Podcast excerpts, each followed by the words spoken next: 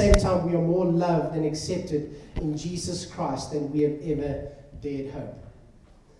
This truth has been absolutely evident to me as we've gone through this series uh, in Corinthians called Messy Grace. It's the first recorded letter that Paul wrote to the church in Corinth, and it's been absolutely true for me. Um, as Paul writes to his beloved brothers and sisters in Christ, this is uh, abundantly clear, right? Over the last several months, this has been clear. I hope this has been clear to you. There's this kind of, these two things going on, this dualism, just the fallenness and the messiness of mankind, but yet at the same time, God's incredible grace. And so we've appropriately entitled this sermon series called Messy Grace. Not because it's sexy or because it's a catchy phrase, but because it's entirely appropriate. Messy grace, that grace is messy. Can I be honest with you and just very vulnerable to you? As we've gone throughout this series, I, I could often relate to many of the things the Corinthians were getting up to. That's just the truth. Come on now. It really has convicted me, even as a pastor. Scandal, ne? it's really convicted me. And I've understood that I can relate to these people, but at the same time, I've just been overwhelmed once again by God's immeasurable grace and His mercy and His goodness. I'll tell you why we still have the same problems that, that the Corinthian church have. Someone said this once that at the heart of the human problem is the human heart. And nothing has changed. Really, nothing has changed. The human heart is in great need of grace, God's amazing grace. And that will never change. Well, like another great preacher said, Charles Haddon Spurgeon, we love to quote him also. He said, If any man thinks ill of you, do not be angry with him, for you are worse than he thinks you to be. That's a true story, right? We get so offended when people accuse us of things or say things about us, but the truth is they don't know all the truth. Yeah, that's truth, and there's some more yeah that I hope you never find out. The fact is that we're in great need of grace. Now, it's a well known fact that Corinth, right, was an incredibly licentious and pagan city, which of course sets the context for the Corinthian church. And the Corinthian church was marked, as you know by now, by divisions and all manner of sin. All kinds of craziness went on there. But God. But God. I love it. When the Bible, whenever the Bible says, but God, then God steps in. When He intervenes, things change. It's either but God, grace and mercy is coming, or but God, a, a smackdown's about to come your way. But when God intervenes, something happens. And throughout this series, I've just seen a whole lot of but God. But God. And it's just glorious. Today, Paul, again, in this text, is going to deal with sin, a sinful issue that was just unbelievable, a number of issues. And he's going to speak quite strongly against it. But then there's this massive but God. This entire text that we're dealing with today hinges on this glorious and wonderful gift, the thing that we get to do called the Lord's Supper or the Eucharist or communion. That's what we refer to it as. And it is a tremendous gift to us, and everything hinges on this, and you'll see how the but God fits beautifully into that. So turn with me in your Bibles. I think you may have grabbed the text up front, but I'll give it to you again. 1 Corinthians 10, verses 15 to 22, and then 11, verses 17 to 34. We're jumping around a little bit. The reason for that is because Paul speaks in themes to the Corinthians. So they wrote him a bunch of letters. He's responding to them. More than like he's picking up a letter, he's reading it, and he's kind of responding. And maybe he grabbed a couple of letters that asked the same question. We're not sure. I'm surmising here. But what we do know is that he doesn't chronologi- chronologically necessarily deal with issues. And so he talks a little bit about this issue in chapter 10. Then he goes away, talks about another issue. Then he comes back to this issue in chapter 11, verse 17. Is that okay? And so we've kind of just put it together because there's one theme that he addresses in both of these passages. So if you'd like, you can turn your Bible to there. I'll read it in a moment. I'll just grab some water here. Just by the way, I got married in Pretoria, so. Alrighty, verse 15. I speak as to sensible people. Judge for yourselves what I say. Now, let me just pause here for a moment.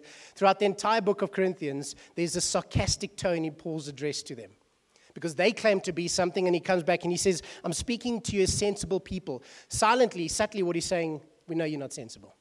Or your senses don't make any sense at all. It's gotten you into great trouble. And then he goes on to, to say, Judge for yourselves what I say.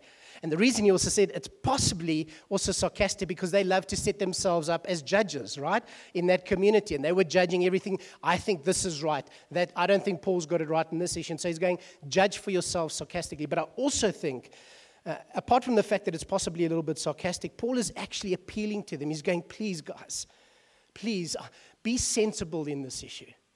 Judge for yourselves as we go along. Okay? Verse 16 The cup of blessing that we bless, is it not a participation in the blood of Christ? The bread that we break, is it not a participation in the body of Christ? Because there is one bread. We who are many are one body, for we all partake of the one bread. Consider the people of Israel. Are not those who eat the sacrifices participants in the altar? What do I imply then? That food offered to idols is anything, or that an idol is anything? No. I imply that what pagans sacrifice, they offer to demons and not to God. That's quite a hectic accusation, right?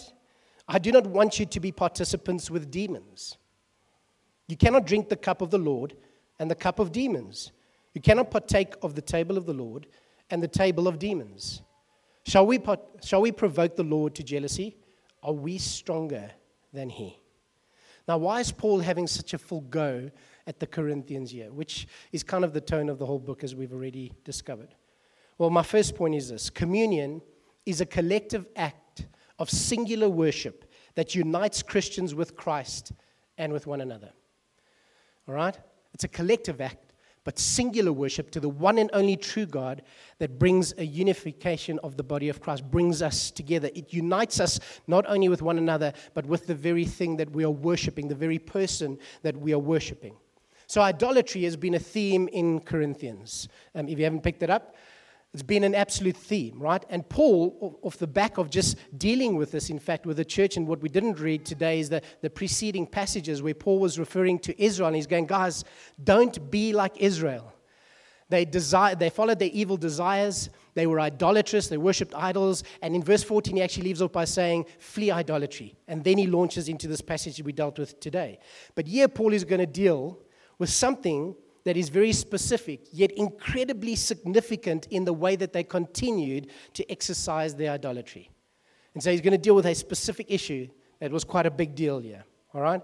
Here's what they were doing they were using their freedom in Christ because Paul had already addressed that. Hey, you're free in Christ.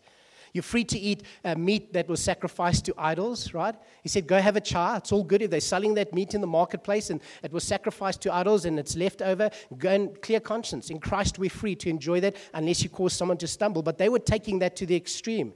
And so they were taking their freedom in Christ and using it as an excuse to continue to participate in pagan festivities and specifically to, in ceremonial and ritualistic pagan practices. Now, that sounds a little crazy, right? At least it did to me. But here's the problem that was part of their context and their culture. That was normative to them. They were like, hey, what's the problem? We come, we gather with the body of Christ, we partake in communion, we have a glorious time, we sing wonderful songs, we connect with each other, and then on Wednesday evening, I go over to that temple, we have a meat, we have some char, uh, and they offer some stuff up, and I partake in that, and we have a good time. What's the issue? I'll be back at church on Sunday. And Pauline is addressing this in a massive way. And so he uses the two following things to describe precisely what they're actually doing unwittingly. And so he refers to communion. That's why he says, hey, the cup of blessing that we bless, is it not participate, participation in the blood of Christ? And he goes, the bread that we break, is it not participation in the body of Christ? He's using communion because he's saying that the cup that we drink and the bread that we eat is our participating with Christ. There's a, there's a uniting that has happened. There's a oneness that takes place. This is not mutually separate. The, there's a connection that happens as you do that. It's an act of worship communion, which recognizes and affirms and celebrates our oneness with Christ. We are united with Christ. That was Paul is saying. He's going, hey, have you considered communion? This actually happens when we do this. Now, it's interesting that um, they were practicing communion at that time already because the Gospels had not been written. Corinthians was actually written before the Gospels, recorded before the Gospels. So, where would Paul have gotten that information from? How on earth did he, he know that what the Lord said about, hey, do this in remembrance of me? More than likely, someone had told him. More than likely, someone he encountered a preaching on this issue. Something happened, but he had a strong conviction of it. And it is very likely that they were actually practicing communion whilst he was in Corinth. That they actually did this from time to time because he's referring to it as something that they did. And he's using that to say, guys, Do you understand what happens when we engage in this? Do you understand our, our oneness with Christ, that we are united with Christ as we celebrate this thing? Not only that, he refers to Israel as well. And as I said in the few verses before this, he actually makes reference to Israel in, in not a positive way. He says, This is what they were getting up to. Don't do the same. Please don't do the same. Now he's referring to Israel, and he's referring to the fact that the, the priests, as they, they offered um, on the altar to God, um, and the one and only true God, of course, as they went through that ceremonial process, they also partook of whatever they were offering to God. And so they were able actually to eat of that. And then it goes on to say that in doing that, they engaged in communion with God. They actually engage in communion with God. So, why all of this? What is Paul saying here? Here's what he's saying to them He's saying your participation in these issues is not neutral. It's not neutral. He's going, Do you understand what you're doing when you do these things? There's something, there's a motive there, there's a spiritual thing that happens there that you must be aware of. Now, when we think of the word demons, is that a word that comes up in conversation very often? I was having a chat to this demon this week. And I'm not referring to your boss, by the way.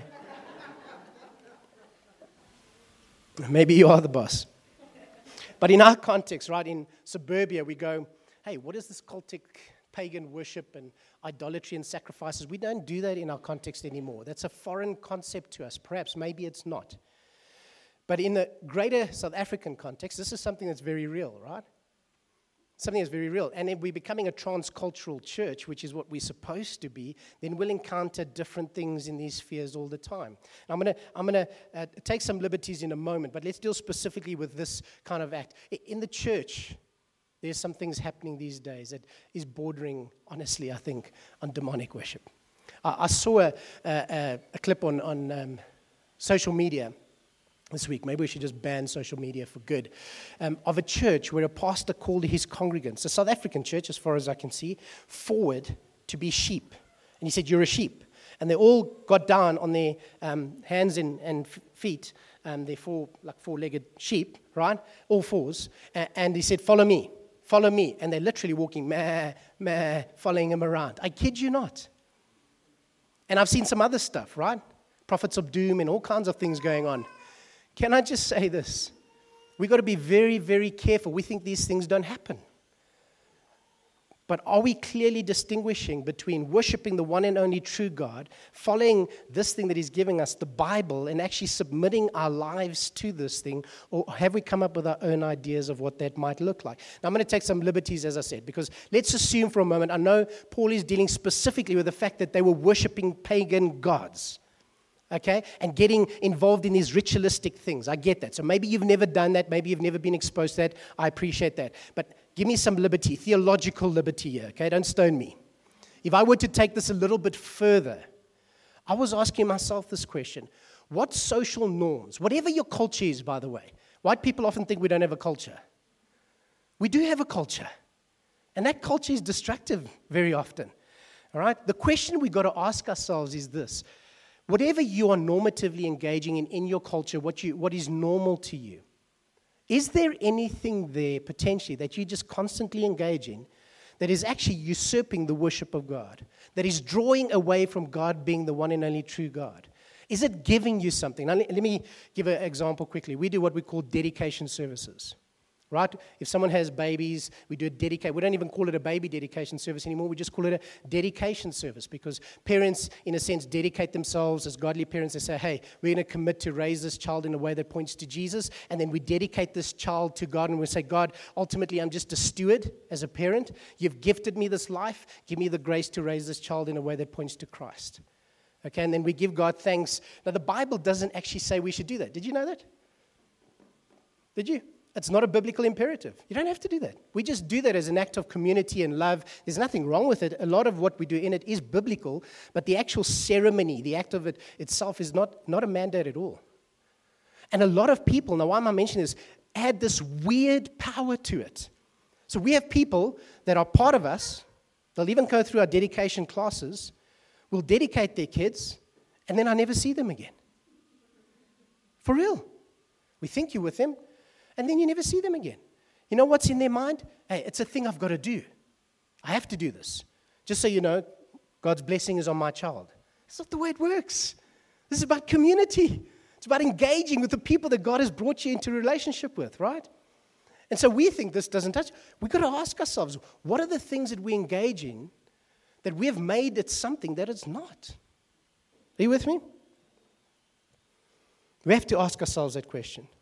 So, what are the seemingly harmless cultural norms we subscribe to that we've never questioned?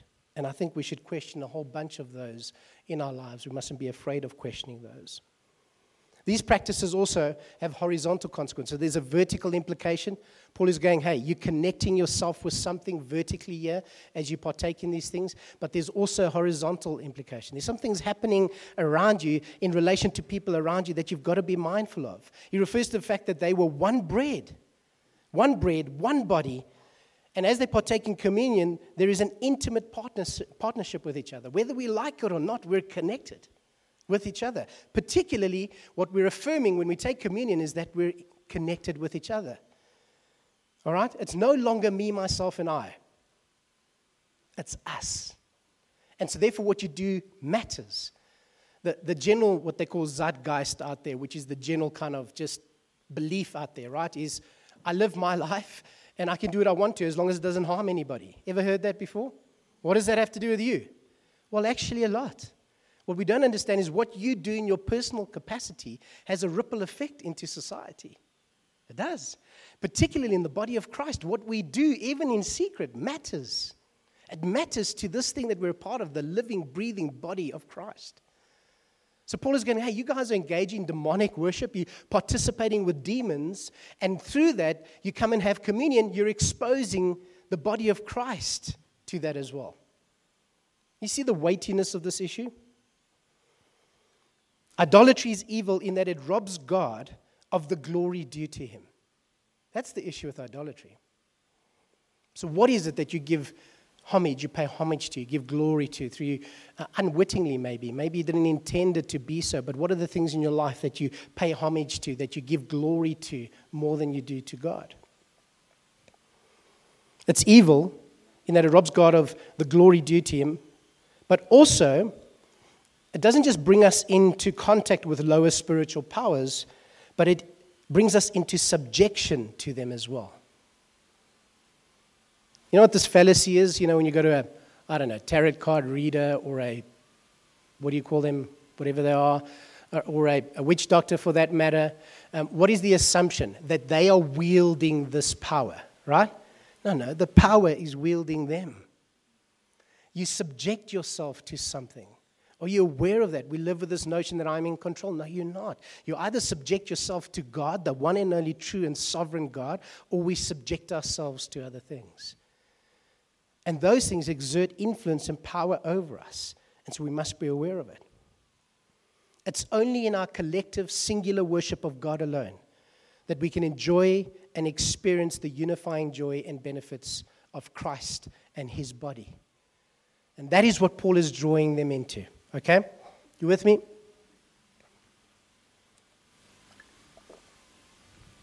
All right, let's read on. We're going to jump down now to verse 17 of chapter 11. Is that okay? I don't know about Ono, Ono but I come from a, a charismatic background, so immediate feedback is good. Okay? This brother gave like immediate feedback just now. I've got this card yet. It's amazing, bud. That's the kind of feedback I want, all right? Only if it's good. If it's bad, you can give that to me afterwards. Is that right? So, verse 17. But in the following instructions, I do not commend you. Because when you come together, it is not for the better, but for the worse. Let me pause for a moment. So, Paul has just dealt with the fact that some of them were still engaging in idolatry, in all of this crazy pagan worship, sacrificial, ritualistic things. And he's using communion to say, hey, this is what happens in those moments. Don't do that. Okay? You with me? Now he's talking to the church that are actually engaging in communion, right? He's not talking to you and me. He's going, okay, when you have communion, now he's addressing, and he's saying to the Corinthians, guys, I mean, this is an indictment. He's going, you guys come into a fellowship, into a gathering in a certain way, and you actually leave worse. Ouch. Ouch. Verse 18 For in the first place, when you come together as a church, I hear that there are divisions among you And I believe it in part, for there must be factions among you in order that those who are genuine among you may be recognized. And let me pause for a moment again. This is not what we call an imperative, a biblical imperative. Paul is not commanding that there should be factions.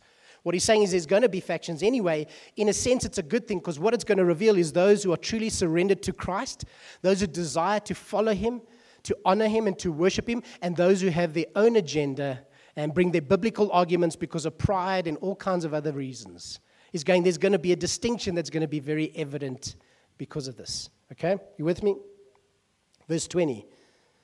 When you come together, it is not the Lord's Supper that you eat. Ouch again. That's even an ana right there. Verse 21 For in eating, each one goes ahead with his own meal. One goes hungry, one gets drunk. You ever been drunk at a communion meal? Put up your hand, be honest. No hands, that's a good thing. All right. Verse 22 What? Do you not have houses to eat and drink in? Or do you despise the church of God and humiliate those who have nothing? What shall I say to you? Shall I commend you in this? No, I will not. I will not. Here's my second point communion calls for unity despite the realities and challenges of diversity. It calls for unity. Let me just say this off the bat. Off the bat. Di- diversity of any nature, whether it is race, culture, nationality, socioeconomic, uh, gender, um, tribe, tongue, whatever it is, in and of itself, it doesn't have the power to bring division. hearing me? It is distinct. God made us different, and that is a beautiful thing. Here's the problem people in the world think distinction is a bad thing. So we're no longer allowed to call a woman a woman unless she says, I'm a woman, or a man a man, unless I identify with being a man. The gender identity issue, right? You guys with me? Okay, we're not allowed to call race black, white, colored, Indian, whatever. Why? Here's why. Uh, the issues are not the actual distinctions and the differences. Here's the issue the pride in our hearts that use those distinctions, those differences to justify our behavior, our superiority, our lack of love, our lack of humility. Are you with me? We've got, I've got little girls, and they go to a preschool. And things have changed since I was at preschool. I know I look much younger than I am. Thank you very much. It's called Vaseline Intensive Care. Okay? I should really be on a billboard for them. I'm 52 years old, for those of you who don't know. I'm just kidding. I'm 40. But I grew up in a very different context to what my kids grew up in. My kids go to preschool, black, white, colored, Indian, doesn't matter. I don't see color. Now, if that was the cause of division, then there would be division amongst them. Are you with me? Now their little evil hearts, okay, in time will become prideful, superior, impatient, you name it, and that might now become a distinction. That might become an issue of division. Are you following me? God has gifted us with diversity. We have a diverse people sitting here. It's incredible. That's God's desire for us. And we are different. And that is good. The problem is when you set yourself up as superior or you don't care about people that are different about you. You don't consider why they do the things the way they do. Why do you think the way that you think? Yeah, the Corinthians could care less. For them, the communion meal was just a free for all. Have a jewel, eat as much as you want, and if you're rich, you get to enjoy it and get drunk. And the poor sod sitting next to you has nothing, well, tough cookie. That's precisely what was happening. Now, is Paul fighting for socialism here? No. He's not. He's fighting for their hearts. He's going, yeah, listen, if you guys understood communion in the first place, that this is about Christ and what he has done for us, number one. Number two, that we're celebrating this as the body of Christ, irrespective of our diversity, that we're all part of the same body, then when you're sitting at home in your very big home, and you've got a very big fridge with a lot of food, maybe as you stand in front of the fridge, here's what a heart surrendered to Christ will be thinking okay, I'm quite hungry. By the way, the communion feast there were, it was a meal. It wasn't the same way as we do it today. They had a meal together, right? I'm quite hungry. Okay, I'm not going to go there and pig out. So I'll eat at home and then take an appropriate amount there to celebrate communion. Number one. Number two, what I would also consider is how much I take. If I have a lot, I know that I've got some brothers and sisters there that don't have. And so I'm going to be modest in what I take there so as to not provoke anyone to jealousy. Or thirdly, you know what I'm going to do? I'm still going to take a modest amount, but I'm going to consider the fact that I've got brothers and sisters there that don't have much. I'll take a few extra meals for them. Can you see that? It's a hard attitude that he's addressing. You see, communion is the great antidote for this pride that lurks in our hearts, this division that is knocking on the door constantly. None of us, listen to me, none of us, irrespective of your perceived superiority, stand eligible before God to partake of his wondrous mercy and goodness bestowed upon us by Christ. No one. None of us qualify ourselves. We are all in equal need of God's grace and his mercy. All of us. It is the great leveler, leveler that all of us have sinned and fall short of the glory of God. And whether you're rich or poor, you need grace. And we need one another. We need one another. See, Paul is not calling us to be the same. We don't believe in homogenous societies where everyone's like a cookie cutter. They look the same. There's no beauty in that. You know what the world longs to see? Think about every major religion. And I say this with respect. I think largely most major religions are built on a homogenous society. They look the same, they dress the same, they speak the same, they come from the same countries, generally speaking. Christianity, the church, should offer a very different picture of how we love and treat each other. All in submission to Christ. What unifies us is that we're all in equal need of His grace and His mercy. And so we can wrestle through our difficulties and our differences and our diversities and all of those things as we partake in this wonderful table of the Lord. That's the point. It's going to take some humility, it's going to take some repentance, it's going to take some introspection, but we must do it. Amen? I think I'm running out of time furiously. They said 12 o'clock. I'm good. I'm good. It's kind of a nervous laughter that just went out there. Is he being serious? We're not sure. Okay, verse 23. Let me move on. For I received from the Lord what I also delivered to you that the Lord Jesus, on the night when he was betrayed, took bread. So Paul is quoting Jesus once again. And to make this reference again. It's just a bit of the- theology, all right? He's not making reference to particular scripture because the scripture wasn't written yet. And so somehow this information must have come to him, which is just glorious because he's speaking with a measure of authority that says this is true. He's actually quoting what Jesus said. So someone must have told him. Okay? Verse 24 And when he had given thanks, he broke it and said, This is my body, which is for you. Do this in remembrance of me. In the same way, also, he took the cup after supper, saying, This cup is the new covenant in my blood. Do this as often as you drink it in remembrance of me. Now, these are biblical imperatives. We must do this. Jesus himself has commanded it. Verse 26 For as often as you eat this bread and drink the cup, you proclaim the Lord's death until he comes. My third point is this communion is an act of obedient worship and thanksgiving in which we proclaim the death of Christ, resulting in the life of the body. Just by the way, that song the worship team sang just now, Great Exchange, what is that? Goodness gracious me. What a song. What a song. Maybe we could sing that over communion. I'm just stand. Here's the, the truth, guys. We're all alive because of Christ's death. The only reason you have life, if you're a believer today, is because of Christ's death. All of us. His perfect, sacrificial, sub- substitutionary death saved us from the power and the penalty of sin and reconciled us back to God. That is a glorious truth that communion proclaims. The Lord's Supper is exactly that. They refer to it to, as the Lord's Supper. You know why?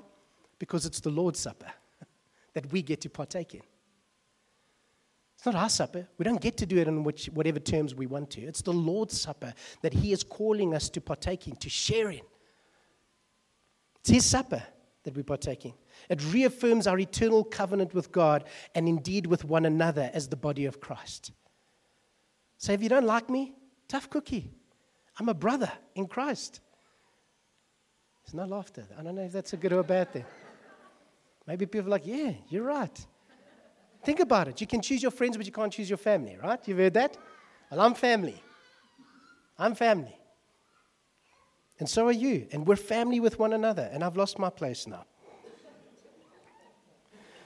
Okay, what happens as we partake in communion? A couple of things.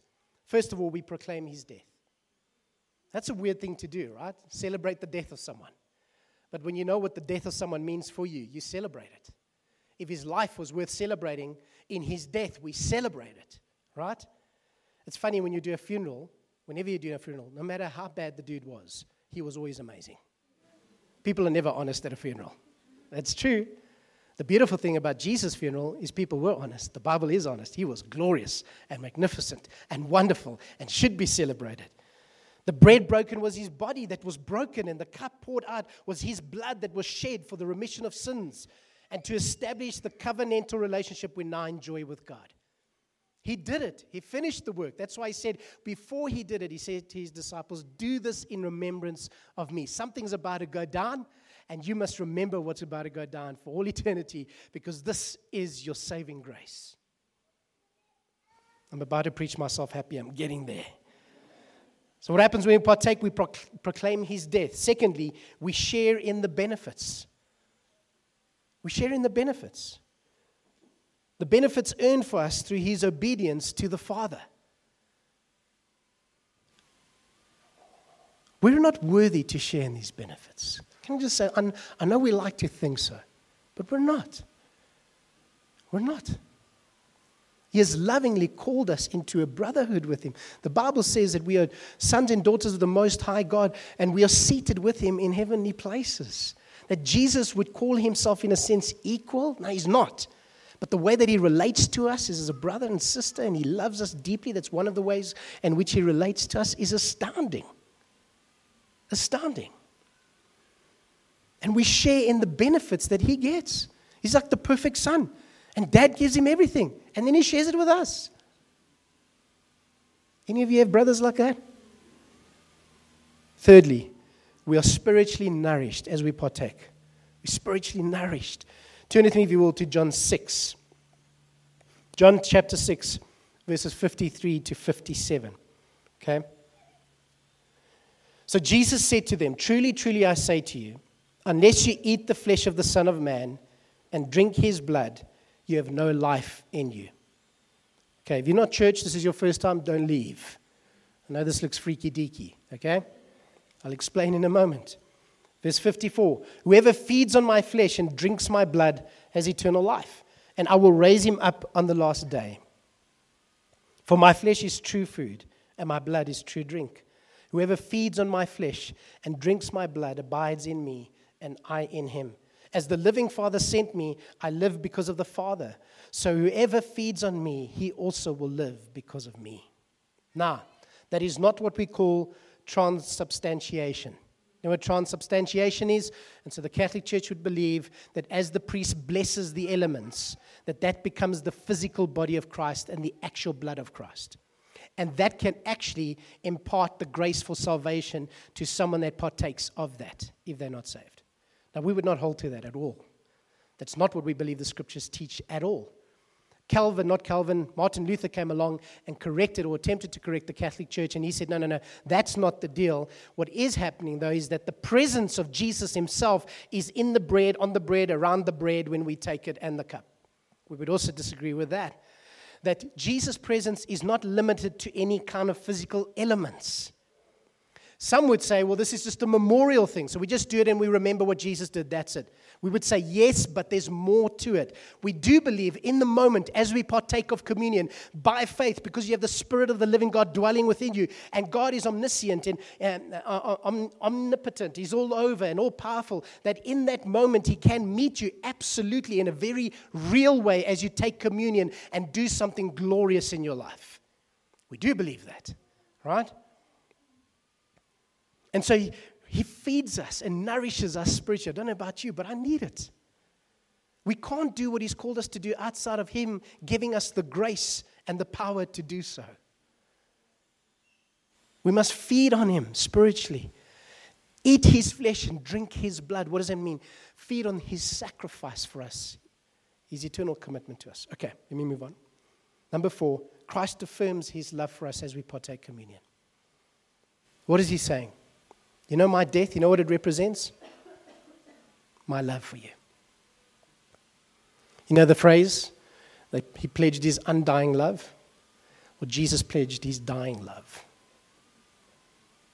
He died for you and for me. Not because we were worth dying for, because He is love itself. It's not the object of His love that makes this thing glorious. It is the source of this love that makes that love glorious. We are undeserving, yet every time we come to the table, He says, I love you. He said, God, do you know what I've done this week? I love you. God, you know I'm still struggling with this. I love you. You know, God, I had no, not one thought, or at least good thought towards you this week. I love you. I love you. In 1 John, it says, We love him because he first loved us. The last thing that happens when we partake in communion is we affirm our faith in Christ again. What do we do when take communion? As Christians, we're going, This is what it's about. This is what it's about. It's not about my own effort. It's not about my own sense of holiness, although that is important. It's not about my, my own pursuit of Christ, although that is important. It's not about my involvement in the local church, although that is important. It's not about my faithfulness to the Word of God, although that is important. Ultimately, it's about this that He died and rose again. That's what it's about. And my faith is in Him. Jesus said He is the author and the finisher of your faith and everything in between. That the work that He started, He promised to complete. And when He died on the cross, He said, Tetelestai.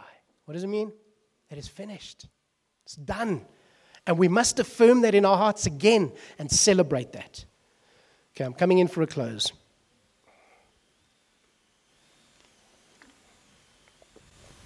Let me read verse 27 through to 34. Whoever therefore eats the bread or drinks the cup of the Lord in an unworthy manner will be guilty concerning the body and the blood of the Lord. Sounds scary, right? Let a person examine himself then, and so eat of the bread and drink of the cup. Can I pause for a moment again? I'm referring to people that kind of just take communion as this ritualistic thing. They just they, they have no inclination to worship or serve God. They have no real understanding of grace. They just think if I just do this, I'm okay. It's a dangerous thing to do, folks. It's a dangerous thing to do. Equally, some people come to the table and they're like, sin, shmin, whatever, God's good, He's gracious. Hey, let me have a cha. No, Paul is going, this is a serious matter. This is a serious matter. Examine yourself. Let anyone examine himself then, and so eat and, um, the bread and drink of the cup. For anyone who eats and drinks without discerning the body eats and drinks judgment on himself. This is why many of you are weak and ill, and some have died. Can you see what we t- say to people? If you're not a believer, don't take communion. It's believers also that take communion, they don't consider the body. What are they doing? They have got no love, no compassion, no connection to the body. They're prideful, they're arrogant, and they come and take communion. Don't you understand that communion is a celebration of the fact that Jesus died and rose again? His body was broken, his blood was shed for the body. And then he calls us to be a part of this living body. So the way you treat the body matters. And so when you do it with that kind of a heart, you're on dangerous ground. Okay? Verse 30, that is why many of you are weak and ill and some have died. But if we judge ourselves truly, we would not be judged. But when we are judged by the Lord, we are disciplined so that we may not be condemned along with the, the, the world. Verse 33, so then, my brothers, when you come together to eat, wait for one another. If anyone is hungry, let him eat at home, so that when you come together, it will not be for judgment. About the other things, I will give directions when I come. Last point communion demands that we look up, look in, look around, and look forward. What do I mean by that? Look up. I love what um, Abraham Lincoln said. It's not, yeah. He said, I can see how a man can look around him and say there is no God, but I can't see how a man can look up and say that God does not exist. We have to look up. You have to look up into the heavens. You have to look outside of yourself and understand the sovereignty of God. You must look to a just and holy and merciful God. We must look up to him, okay? And we must look to the God of the Bible, by the way, not the God of your own making. He is holy and sovereign and righteous and mighty, but he is also merciful and loving and kind and gentle, and we must look to him. So we must look up. Secondly, we must look in. And so we only understand who we are truly in light of understanding who God is. Why? Because we're image bearers of God. We're image bearers of God. It's in light of who He is that we understand who we are. And so we must look in. Consider your own life, your own heart in light of who God is. Repent if necessary and confess. That's always the deal. Repent, confess your sin, and cry out so that God might meet you. Go to the throne of grace. We can boldly go because of His loving kindness and His mercy. You say, God, I've repented over this thing a bajillion times. Repent. Confession is not about sin, confession is about grace. God can't make His grace known to us outside of confession of sin. See, God doesn't get glory from you confessing your sin. God gets glory from you confessing your sin and Him being able to reveal His grace. It is His grace that brings Him glory, not your sin. So confess your sin, not only to Him, but to others around you. And He will release you and strengthen you and forgive you. Number three, look around. Consider those around you in the body of Christ and those who are yet to be reconciled to the Father as well. You know that communion, taking communion as a church, is a missional thing that we proclaim Christ's death until he comes. What we're saying to the world is Jesus saves those who surrender their lives to him, and he will return for his church. That's what we're proclaiming. It's, it's a message to the world that, hey, Jesus came to save the lost. He did not come into the world to condemn the world, but that the world through him might be saved and reconciled back to the Father. That is what we're saying. And then what are we saying to one another? Well, the, Jesus himself said, hey, if you're going to, to bring a sacrifice and, and to the altar, right? You're bringing a gift. If you know, it doesn't even say you have an issue with a brother. If a brother has an issue with you, leave your gift, go make right. Go make right.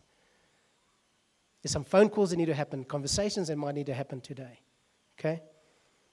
Look around. Look around. Lastly, look forward. Jesus and his return will be marked with a glorious feast. Did you know that?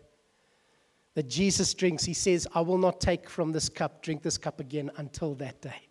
He's going to sip a wonderful cab sav as we celebrate his return. It's going to be a glorious feast when he returns one day. And if I might use this very overused quote that I use too often by C.S. Lewis, he said, One day everything sad will become untrue. Jesus will redeem all things as we take communion, we remember that He will come back. He will return for His church. He will make all things new. He will redeem all things for His glory and for our good, and we get to rest in that. Amen. We're going to take communion. I'm going to lead you in that. Folks, I'm going to ask you just to consider what I preached this morning. And if you've done that, now, this is not a, self judgment as in I am not worthy. No one is worthy to partake of communion. We are qualified by the sacrifice of Jesus. But if your heart is not repentant, if someone has an issue, you have an issue with someone, if, if you fit into those categories, I would say, hey, it's okay not to take communion today. Go make right. Go make right. Sit in your seat, take a moment just to consider, Father, where do I need to repent? Where's some confession that is needed? Help me, Holy Spirit, to understand these things. And once you've done that, if you're a believer, go boldly to that table. Go and share with each other. Someone said this once as they raise again until he returns. It's a toast. We celebrate his goodness and his mercy and his loving kindness. And if there's any difficulty or challenges in your life, I would encourage you. Trust that God will meet you in a profound way as you take communion. Maybe he'll do something special for you. I'm going to pray. The band could come up and then we'll take communion. Father, thank you for your great love and your mercy. Thank you for your word. Thank you for your word to us, Lord. It's as relevant today as it was when Paul penned it to the Corinthians. Nothing has changed. Your truth has not changed. You have not changed. And so, as we sit here in Pretoria this morning, we give you praise and we give you thanks for the sacrifice of your Son, Jesus Christ.